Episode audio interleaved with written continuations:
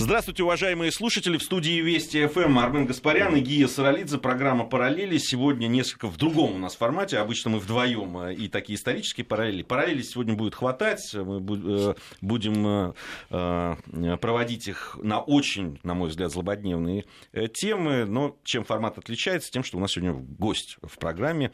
Это Николай Николаев, председатель Комитета Госдумы по природным ресурсам, собственности и земельным отношениям. Николай Петрович, рады вас приветствовать. Приветствуем. Здравствуйте. А, тема, вот, ну, главная, наверное, тема, которую я для себя из того списка тем, которые возможно было с вами обсудить. Николай Петрович, я, конечно, для меня главное это э, долевое строительство. Э, проблема дольщиков очень серьезная. Я как общественник, как член Общественной палаты Московской области это знаю не понаслышке. И сейчас погружаюсь в эту историю. И там очень много нюансов, очень много сложностей, очень много того, что скрыто для людей обычных, да, за э, словами, за документами и так далее. Вот хотелось бы со всем этим э, разобраться. Правильно я понимаю, что мы постепенно, а может быть даже очень быстро уже, уходим от, э, собственно, вообще понятия долевого строительства? Есть э, поручение президента, в соответствии с которым мы должны перейти от э, модели долевого строительства к иной модели – Э, финансирования жилищного строительства за три года. Связано это прежде всего с чем?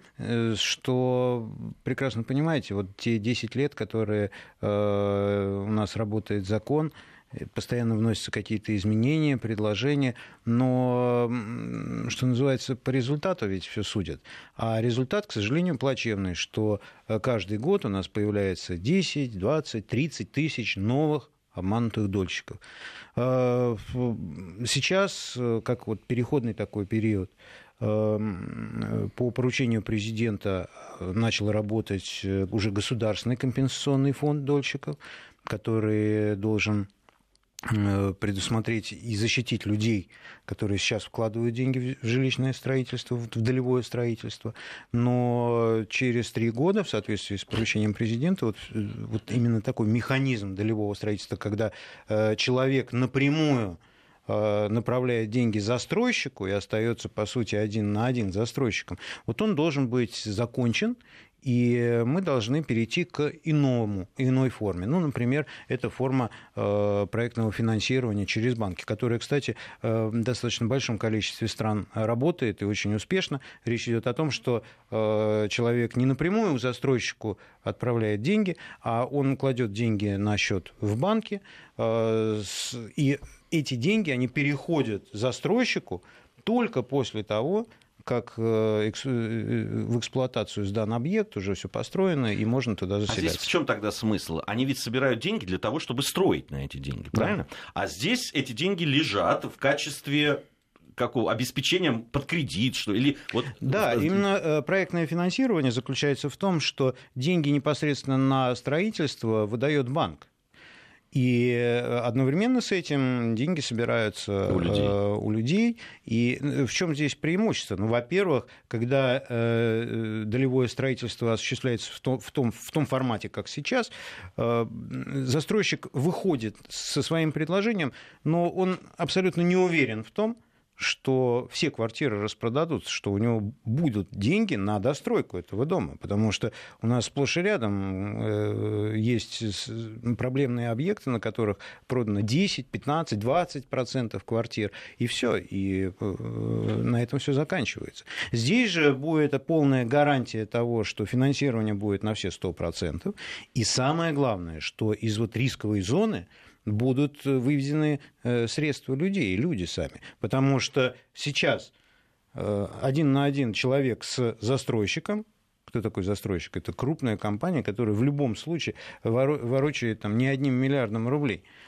А теперь будет застройщик один на один с банком, а деньги э, граждан, они будут полностью защищены. Вот это вот ключевой э, момент. И это такой вот, э, конечно, это не всем нравится. Нужно понимать. Те же самые застройщики сейчас очень активно выступают за возврат э, тех условий, которые были до принятия вот нами закона о компенсационном а фонде. Чем они объясняют, мне интересно, вот их мотивация?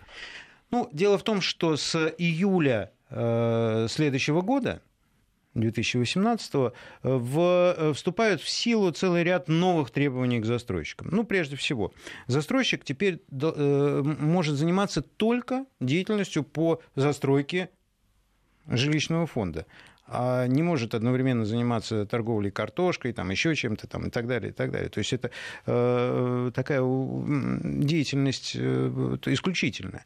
Второе, то, что э, теперь исключена э, э, возможность создания вот таких пирамид. То есть на одну компанию выдается только одно разрешение на строительство.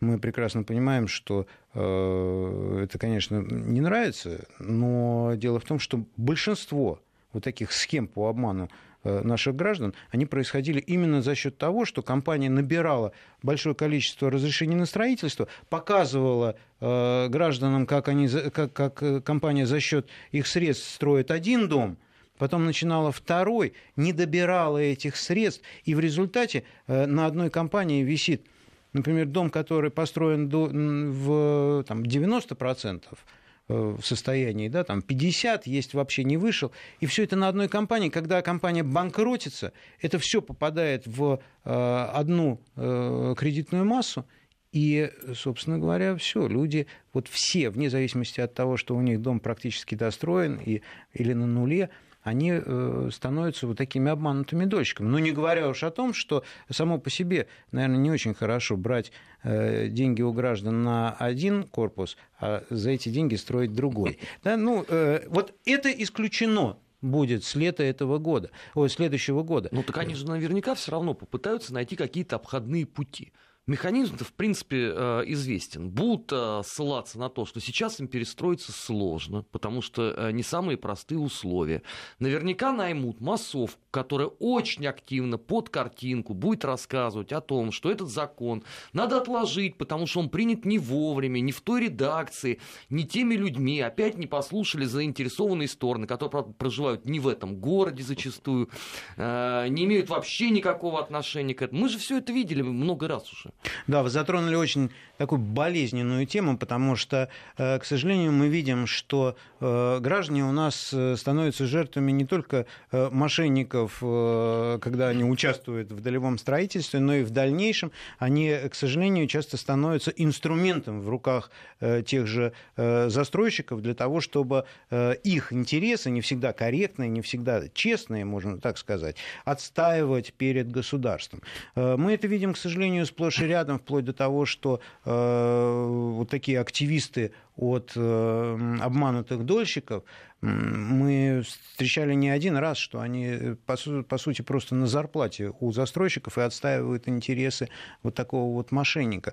Э, здесь я хотел бы призвать э, всех, кто оказался вот в такой э, сложной ситуации, стал обманутым дольщиком, что здесь очень важно вести отличать вот эти вот спекуляции от э, действительно э, интересов тех людей, кто действительно защищает их интересы.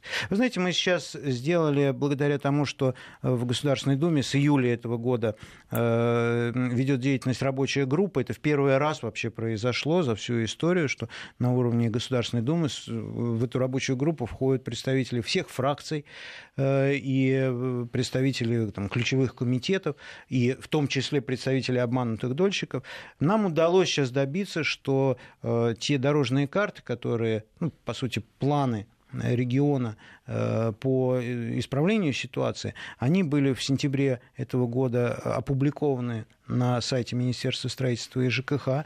И э, сейчас нам очень важна помощь э, обманутых дольщиков.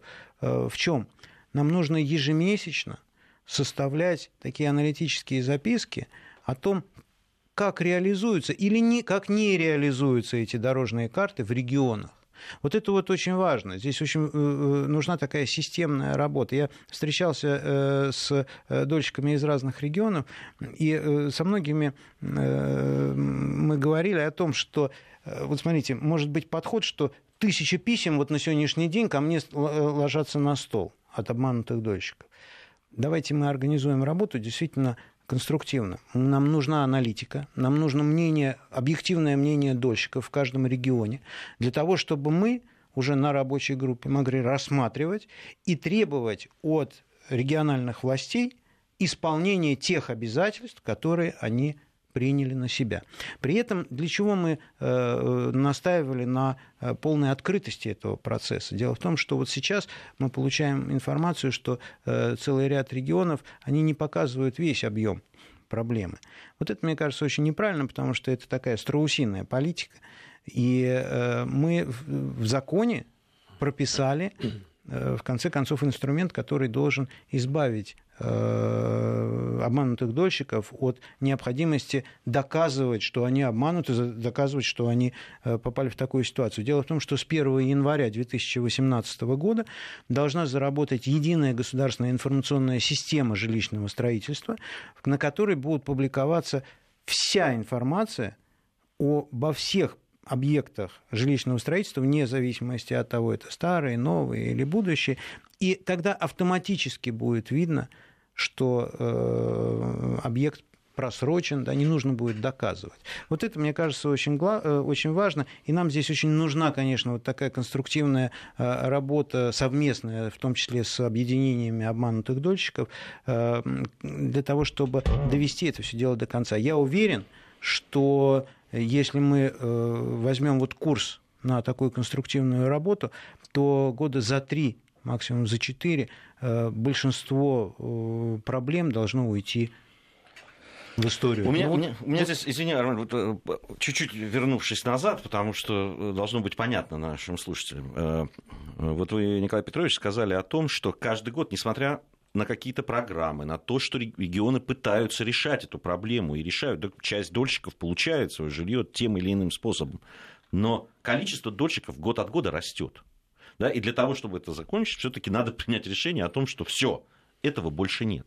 Но я хотел бы понять, вот вы встречаетесь с дольщиками, я бы хотел понять, мы столько, вот мы журналисты, вот на, сидя вот в этой студии, мы столько говорим о долевом строительстве, о том, как, о тех схемах, которые существуют обман, о том, что ну, вот надо делать то-то и то-то и то-то, чтобы себя обезопасить. Почему все-таки вот эти люди попадаются. В чем тут проблема? В ну, какой-то неграмотности вот этой финансовой, э, какой-то каких-то действительно изощренных схемах, на которые они попадаются. Почему так происходит? К сожалению, э, долгие годы э, деятельность застройщика, она, по сути, не регламентировалась ничем. Кто такой застройщик? Давайте разберемся. Это не строитель, не надо э, путать. Строитель это, понятно, компания, которая действительно нанимает рабочих, строит, возводит дом и так далее. Застройщик, по сути, это финансовый институт. То есть это компания, которая собирает деньги с граждан. И вот теперь задумайтесь, 3,5 триллиона рублей в долевом строительстве собрано застройщиками. Это сравнимо с э, такой серьезным сегментом банковского рынка. И если банки собирают и работают э, с, со средствами граждан, отчитываясь чуть ли не каждый день, с нормативами, с э, оценкой риска и так далее, и так далее, то здесь никто не оценивает вообще в принципе никакое финансовое состояние э, застройщика. Это неправильно. Вот сейчас это закончилась, эта история. И э, вы абсолютно правы, нам нужно поставить точку, нам нужно прежде всего не допустить появления новых. Почему? Потому что, вот смотрите, есть э, при партии «Единая Россия» рабочая группа, 10 лет они работают. И статистика очень интересная. У них на сегодняшний день 100 30 с чем-то тысяч э, граждан числятся вот на учете как обманутые дочки. Вроде это, это э, такой одномоментный показатель. Но на самом деле за 10 лет они решили проблемы дополнительно более 190 тысяч человек. То есть, понимаете, кто-то уходит, а приходят новые, и постоянно, постоянно. Нам нужно поставить точку, чтобы это количество граждан обманутых не увеличивалось. И э, я думаю, что теми решениями, которые э, принял президент, теми э, требованиями к застройщикам и вообще к системе осуществления долевого строительства, которые обозначены в законе, который мы приняли этим летом, в конце концов мы эту точку ставим. Второе, второй очень серьезный момент – это никто не хотел разговаривать с обманутыми дольщиками. То есть тема э, о получении информации о каком-либо объекте, она была э, ну, бесперспективной чаще всего. Мы тоже разрешили эту э, проблему тем, что в законе прописали появление вот этой единой государственной информационной системы. Теперь обязанность будет застройщиков, регионов полностью открывать всю информацию, все документы, все изменения, которые э, осуществляются в отношении того или иного объекта. То есть люди сами смогут контролировать и держать руку на пульсе. Ну и, наконец, очень важный момент. Э, как пройти вот, э, и закончить историю с уже обманутыми дольщиками? Конечно, за год это невозможно будет.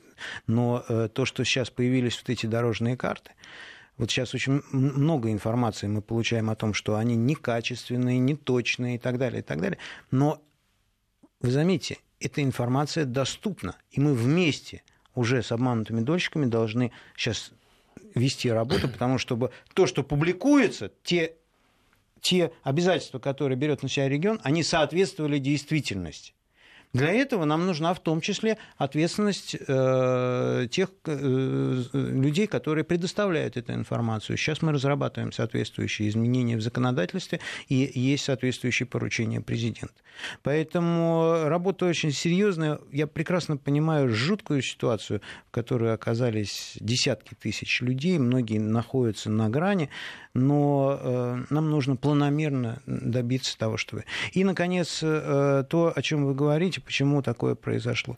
Понимаете, э, я считаю, это недостаток, существенный недостаток информационной работы, которую проводят, в частности, и Министерство строительства и ЖКХ, и регионы конце концов, вы вспомните, когда э, у нас э, проводилась пенсионная реформа, когда э, у нас начинало работать агентство по страхованию вкладов на каждом канале, на каждой, в каждой радиопередаче звучали слова о том, что не станьте жертвами мошенников. Вот это вот в этом случае мы вас защищаем, а в этом нет. Я считаю, что э, это крайне важно сейчас да, это никогда не поздно начинать, вот эту информационную работу вести именно централизованно со стороны министерства, со стороны региональных властей, потому что нам нужно донести до каждого человека, в каком случае он защищен,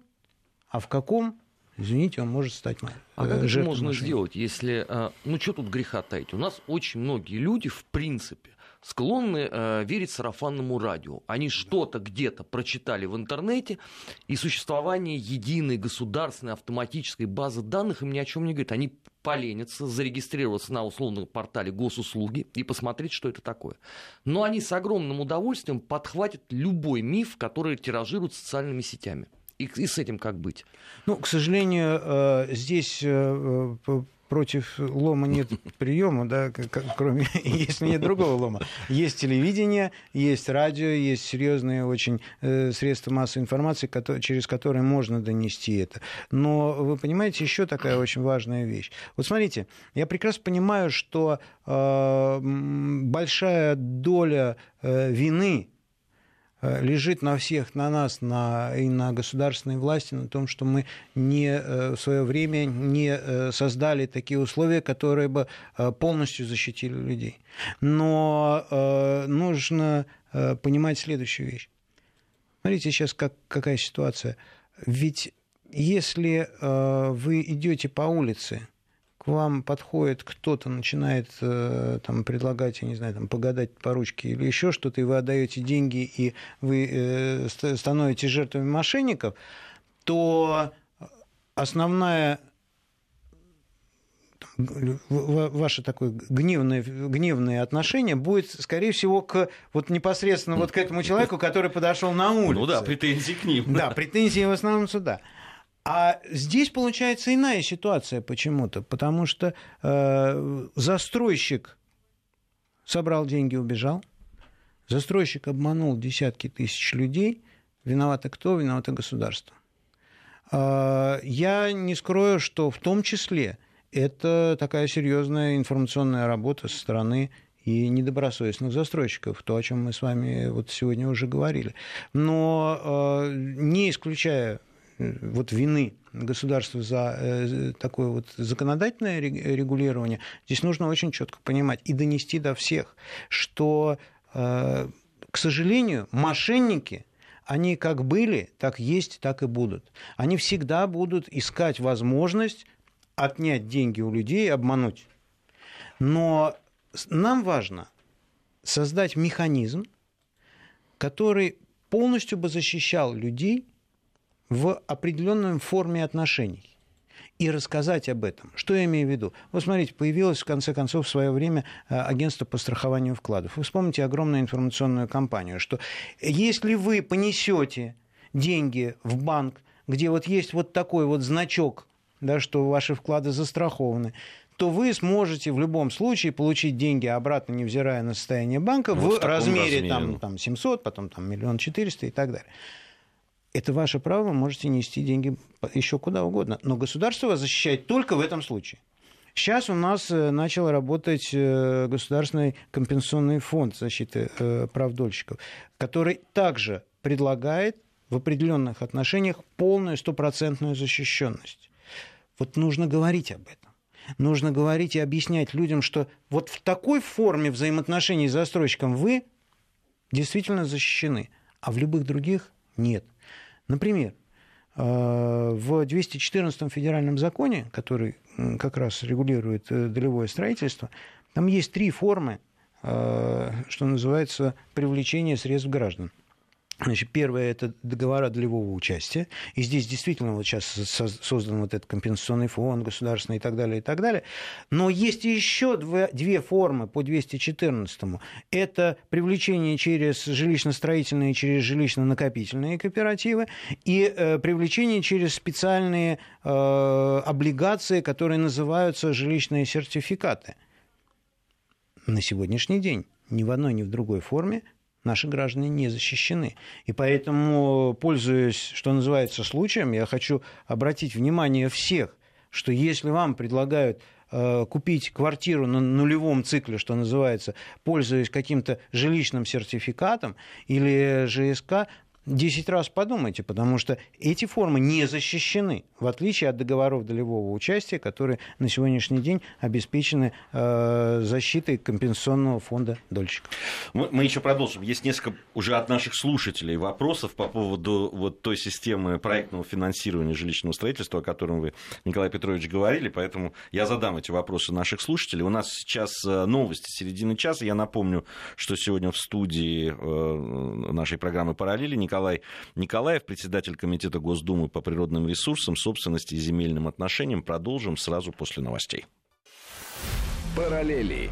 Назад в настоящее. Ищем ответы в дне вчерашнем. Продолжаем нашу программу. Армен Гаспарян, Гия Саралидзе в студии Вести ФМ. У нас сегодня в гостях Николай Николаев, э, председатель Комитета Госдумы по природным ресурсам, собственности и земельным отношениям. Сейчас мы говорим э, на этом этапе. Главная тема у нас э, уход от долевого строительства, переход на проектное финансирование жилищного строительства. И вот я сказал, что пришли у нас уже на наш смс-портал 5533. Все равно вы пишете, я хотел в конце, чтобы ну, присылайте свои вопросы замечания. 5533, не забывайте про слово «Вести» в начале вашего сообщения. А, итак, по поводу э, банков, которые становятся... Одним э, из наших слушателей сомневаются, нужно ли э, какое-то промежуточное звено, и не станет ли оно слабым звеном как будут выбираться банки для того, чтобы вот класть эти деньги. С другой стороны, спрашивают, и это очень такой практический вопрос, если берет допустим, застройщик деньги у банка под проценты, а у, а у тех людей, которые покупатели без таковых. И то есть, получается, может оказаться там разница в цене в итоговой. Вот э, это как-то учтено, об этом думают законодатели? Конечно. Но здесь надо очень четко э, понимать, э, что входит вот в эту э, стоимость одного квадратного метра сейчас и что будет потом. Вот если говорить об одной из таких серьезнейших претензий застройщиков к нам, как законодателям, это что мы с 1 июля следующего года ограничили затраты на ведение собственных дел, на рекламу застройщика размером 10%. Почему это вызывает такие, э, такую негативную реакцию застройщиков? Да потому что есть э, застройщики, которые больше похожи на пирамиды и тратят э, больше 10%, значительно, да, там, а то 50% средств, которые они получают, на привлечение, по сути, новых средств. Это какая-то классическая пирамида. Мы ограничили эту историю. Так вот, что сейчас входит в стоимость квадратного метра? Э, ну, понятно, что прямые затраты это, это раз. Э, второе это э, уже с первого квадратного метра чаще всего собственники застройщиков формируют для себя эту прибыль. И именно поэтому они чаще всего те деньги, которые вкладывают в компанию застройщика, они выводят, как только такая же сумма образовалась э, на счете благодаря эм, э, вот, сбору с эм, дольщиков. И мы это ограничили, и теперь застройщик, владелец застройщика сможет забрать свои деньги только после того, как он достроит этот дом и сдаст его в эксплуатацию. Это, конечно, тоже не нравится. Значит, следующее, это затраты как раз на рекламу, на зарплату и так далее, и так далее. Следующее, что очень важно, э, прекрасно, и вы знаете, и слушатели, что, э, к сожалению, у нас при той ситуации, которая есть на сегодняшний день, э, вот продать 100% квартир до начала строительства не удается. Что это означает? Что застройщик, получив от дольщиков там, 20-30% и приостанавливая стройку, если он не хочет приостанавливать, он идет в банк. Банк на сегодняшний день оценивает застройщика исключительно сурово. Да, это 20-25% годовых, которые, э, за, за которые может застройщик получить э, средства банка. Это тоже входит уже сейчас в квадратный метр. Ну и плюс ко всем вот этим накруткам мы так и не получаем гарантию, что застройщик действительно сможет собрать все деньги для завершения строительства. Мы понимаем, что он так и не сможет э, обеспечить это э, какими-то иными видами и э, будет заниматься только тем, что еще и получив кредит из банка, он будет собирать дальше деньги дольщиков, чтобы обслуживать этот банковский кредит. Вот это вот картина на сегодняшний день. Мы видим, что Здесь, во-первых, что касается прозрачности, здесь вообще даже, даже близко речи не идет, потому что э, застройщик может по, по своему усмотрению куда угодно тратить ваши деньги, и э, мы знаем, к чему это приводит. Теперь, что касается того, что планируется с 1 июля. С 1 июля планируется введение, и это уже прописано в законе, банковского сопровождения. Что это означает? Застройщик будет иметь, один, э, иметь право открыть только один счет. Только на этот счет будут поступать все средства. И банк будет контролировать использование этих средств в соответствии с законом. То есть если у банка Э, есть подозрение, что это не целевое использование средств, или это превышает те нормы, которые прописаны в законе, он будет останавливать эти платежи. Это первый этап. Это как раз банковское сопровождение. И, наконец, через три года, я надеюсь, в соответствии с поручением президента, мы перейдем уже, как я говорил, к э, проектному финансированию. Так вот, когда мы говорим о банковском сопровождении и о проектном финансировании, ситуация в корне меняется. Во-первых, вы прекрасно понимаете и видите, и можете поинтересоваться, как, что входит в этот квадратный метр. Второе. Э, те средства, которые предоставляются банкам, они уже становятся не 20-25%. Они э, сравнимы с ипотекой. Почему? Потому что эти средства полностью подконтрольны, они безрисковы с учетом, э, с учетом участия Государственного фонда компенсационного. И здесь четко ограничены лимиты на, э, на те затраты, которые обычно приводят к печальным последствиям. Это реклама, э, там, зарплата, ведение собственных, э, соответственно, каких-то текущих мероприятий и так далее, и так далее. Это все обусловлено уже в законе, поэтому мы прекрасно понимаем, что мы обеспечили, что большая часть средств, которые граждане отдают застройщику, оно под контролем будет направляться именно на строительство. И если этих денег не хватит, то при той ситуации, которая э, будет с 1 июля, банк готов будет отдать, э, дать деньги на достройку этого дома уже не под 20-25%, а под абсолютно реальные проценты, потому что они будут защищены понятны, подконтрольны. Ну, а банковскую деятельность тоже регламентируют, ну, в данном случае? Да, несомненно. Центробанк в этом плане ведет очень серьезную э, работу и очень четко финан... э, смотрит, как, каким образом это реализуется. А, а вот как банки опыт, будут допускаться вот к этому? Опыт, э, например, опыт вот такого э, сопровождения банковского, он уже есть в, э, оборон... в при реализации оборонзаказа. Заказ. И э, надо сказать, что этот опыт уже отработан. Здесь э, абсолютно понятные вот все э, процессы. Банки очень строго следят. Но самое интересное, что, во всяком случае, вот при, обор... Э, при реализации проектов оборонного заказа банки не, дел... не э, берут комиссию за вот это банковское сопровождение. Понимаете, потому что они гарантированно получают э, средства, ну, как капитал, угу. да, и поэтому дополнительно они не берут средства. Вот это то, что происходит на сегодняшний день. Поэтому говорить о том, что повысятся цены, я сейчас слышу это часто достаточно, да, что вот это все, все, все приведет к, поднятию цен. Ничего подобного. Наоборот, это будет стабильность цен за счет прежде всего их прозрачности, понимания того, что невозможно будет э, застройщику э, взять и раздуть, например, свои расходы на рекламу или еще на что-то, а целенаправленно строить дом, то, что и нужно нашим гражданам. Вы сами сейчас упомянули, что формулировку часто слышите. Вот самая, наверное, популярная мысль у определенного процента нашего общества. Зачем вообще что-то придумывать новое? Ну, были же стандарты Советского Союза, да, там жилищные вот эти кооперативы. Давайте целиком и полностью клонируем всю эту историю, будем жить хорошо. Вы знаете, жилищные кооперативы, да, они были. Я помню, э, у меня мама с папой э, тоже в свое время участвовали в этом, долго-долго, э, многие годы расплачивались. Ну и в конце концов, вот сейчас мама так и живет в этом доме.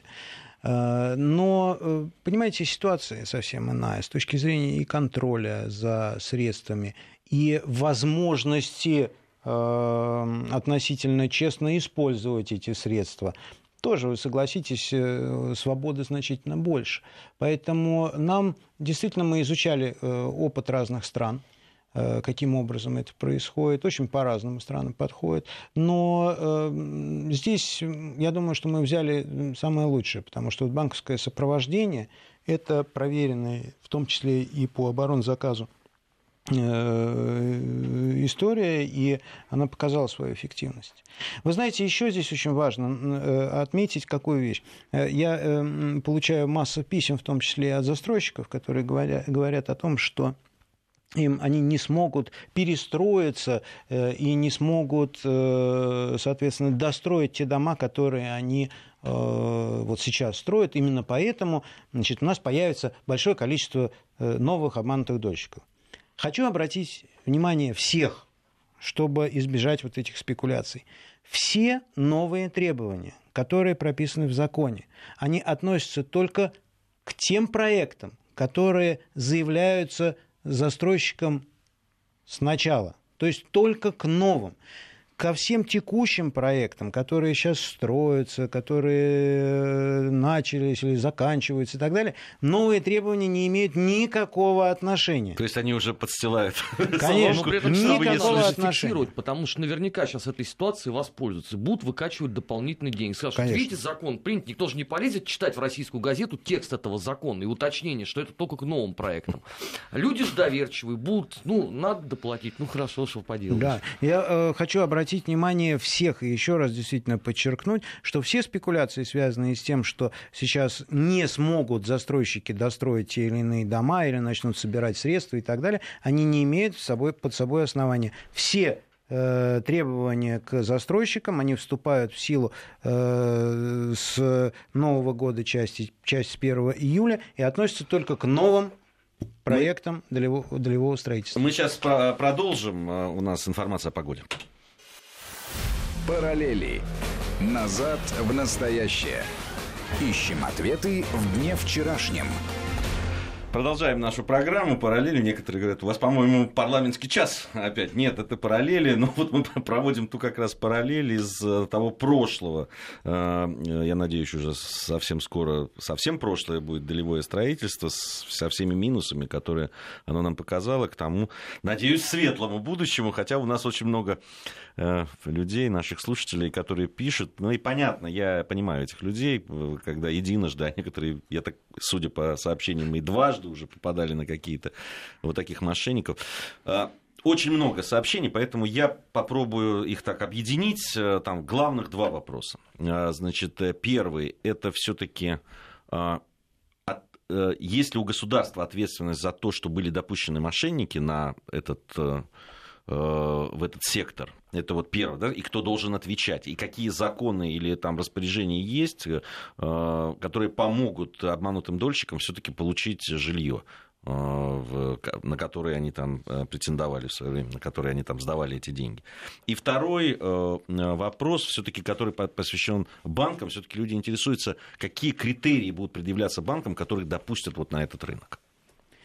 Что касается первого вопроса, то, э, как я уже и говорил, в общем-то, государство не снимает с себя ответственность за вот возникшую ситуацию. Именно поэтому распоряжением э, правительства Российской Федерации э, с сентября, о, вернее, извините, с августа этого года должны были быть подготовлены все планы графики, каким образом регион будет, что называется, расшивать эту проблему. Эти планы графики это являются официальными документами, подписанными либо губернатором, либо э, назначенным им заместителем губернатора, и являются действительно обязательствами каждого региона. Э, для этого, э, для выполнения этих обязательств, в том числе государство выделяет очень серьезный ресурс – что имеется в виду? А, а ИЖК – это агентство по ипотечному жилищному кредитованию, которое распоряжается э, земельными участками, которые находятся в э, федеральной собственности, готово предоставлять регионам такие участки на безвозмездной основе. Для чего? Для того, чтобы регионы с помощью этих участков могли привлекать новых застройщиков, для решения вот уже накопившихся проблем. Поверьте, это такой очень серьезный ресурс. И надо сказать, что э, с тех пор, как э, Государственная Дума занялась этим вопросом, с июля этого года, агентство по ипотечному и жилищному кредитованию получило уже заявки на получение более 100 участков от самых разных регионов. И сейчас целый ряд регионов уже получили эту землю, и эта работа дальше идет. А, что касается э, вообще внимания государства, то вы, э, я думаю, знаете прекрасно, какое отношение к этому эм, всегда высказывает наш президент. И те последние э, поручения, которые он дал, они также под, демонстрируют очень серьезный подход президента к необходимости разрешить, в конце концов, эту проблему. И э, я не могу сказать, к сожалению, да, наверное, о том, что да, существует механизм вот такого вот э, такой компенсации. Дело в том, что в свое время э, было введено страхование три года назад, но это тоже, к сожалению, еще один э, увы, неудавшийся маневр с точки зрения защиты прав дольщика. Почему? Это, э, в общем-то, стало в том числе и э, причиной того, почему Государственная Дума сейчас на таком уровне занялась э, этой проблемой. Дело в том, что за три года наши страховые компании получили более 37 или 39 миллиардов рублей по страхованию ответственности застройщиков, и за этот же период выплатили только 50 миллионов. Только вдумайтесь. А э, причина это в том, что когда-то, три года назад, э, приняли этот вид страхования не как обязательный. То есть застройщики сами могли определять э, перечень рисков, которые э, включали в полис. И, конечно, никто из них не относил э, к, э, к своей ответственности такие риски, как риск мошенничества, например. И поэтому, если сейчас мы видим такую мошенническую операцию, то страховщик попросту не несет никакой ответственности. Именно поэтому мы сейчас изменили закон, именно поэтому мы отменили страхование и переложили ответственность уже в соответствии с поручением президента на государственный компенсационный фонд. Там все полностью, соответственно, будет защищено. Это что касается вот первого вопроса. То есть государство не снимает с себя ответственности. Но при этом нужно прекрасно понимать, что это ответственность за те отношения, в которые вступил гражданин с застройщиком. Мы видим, что это часто бывают и двойные продажи, и э, какие-то схемы по предварительным договорам э, долевого участия, то, что вообще даже в законе нет. Мы видим, что это какие-то схемы с ЖСК, которых тоже в законе часто не сказано и так далее, и так далее. К сожалению, вы здесь вот правы вот, э, говорили о том, что действительно становятся жертвами. И здесь я думаю, что нам необходимо дальше вот такую информационную кампанию, соответственно, э, проводить. И мы настаиваем, чтобы Министерство строительства и ЖКХ в конце концов этим вопросом серьезно занялось. Э, что касается Второго вопроса. А, второй вопрос. Вот э, как будут банки допускаться, на каком основании? Да. Э, какие гарантии будут того, что банк не лопнет, у него не заберут лицензию там, и так далее, вот, который будет допущен до этой программы? Как потом, если лопнет, возвращать деньги. Да, Это да, же да. самое главное. Вы абсолютно правы. Значит, что касается э, банковского сопровождения, то, э, я думаю, мы будем здесь отрабатывать э, с э, Центробанком эти параметры, но что вот сейчас мы уже подготовили дополнительные изменения в закон, которые говорят о праве, безусловном праве банков приостанавливать нецелевые платежи застройщика.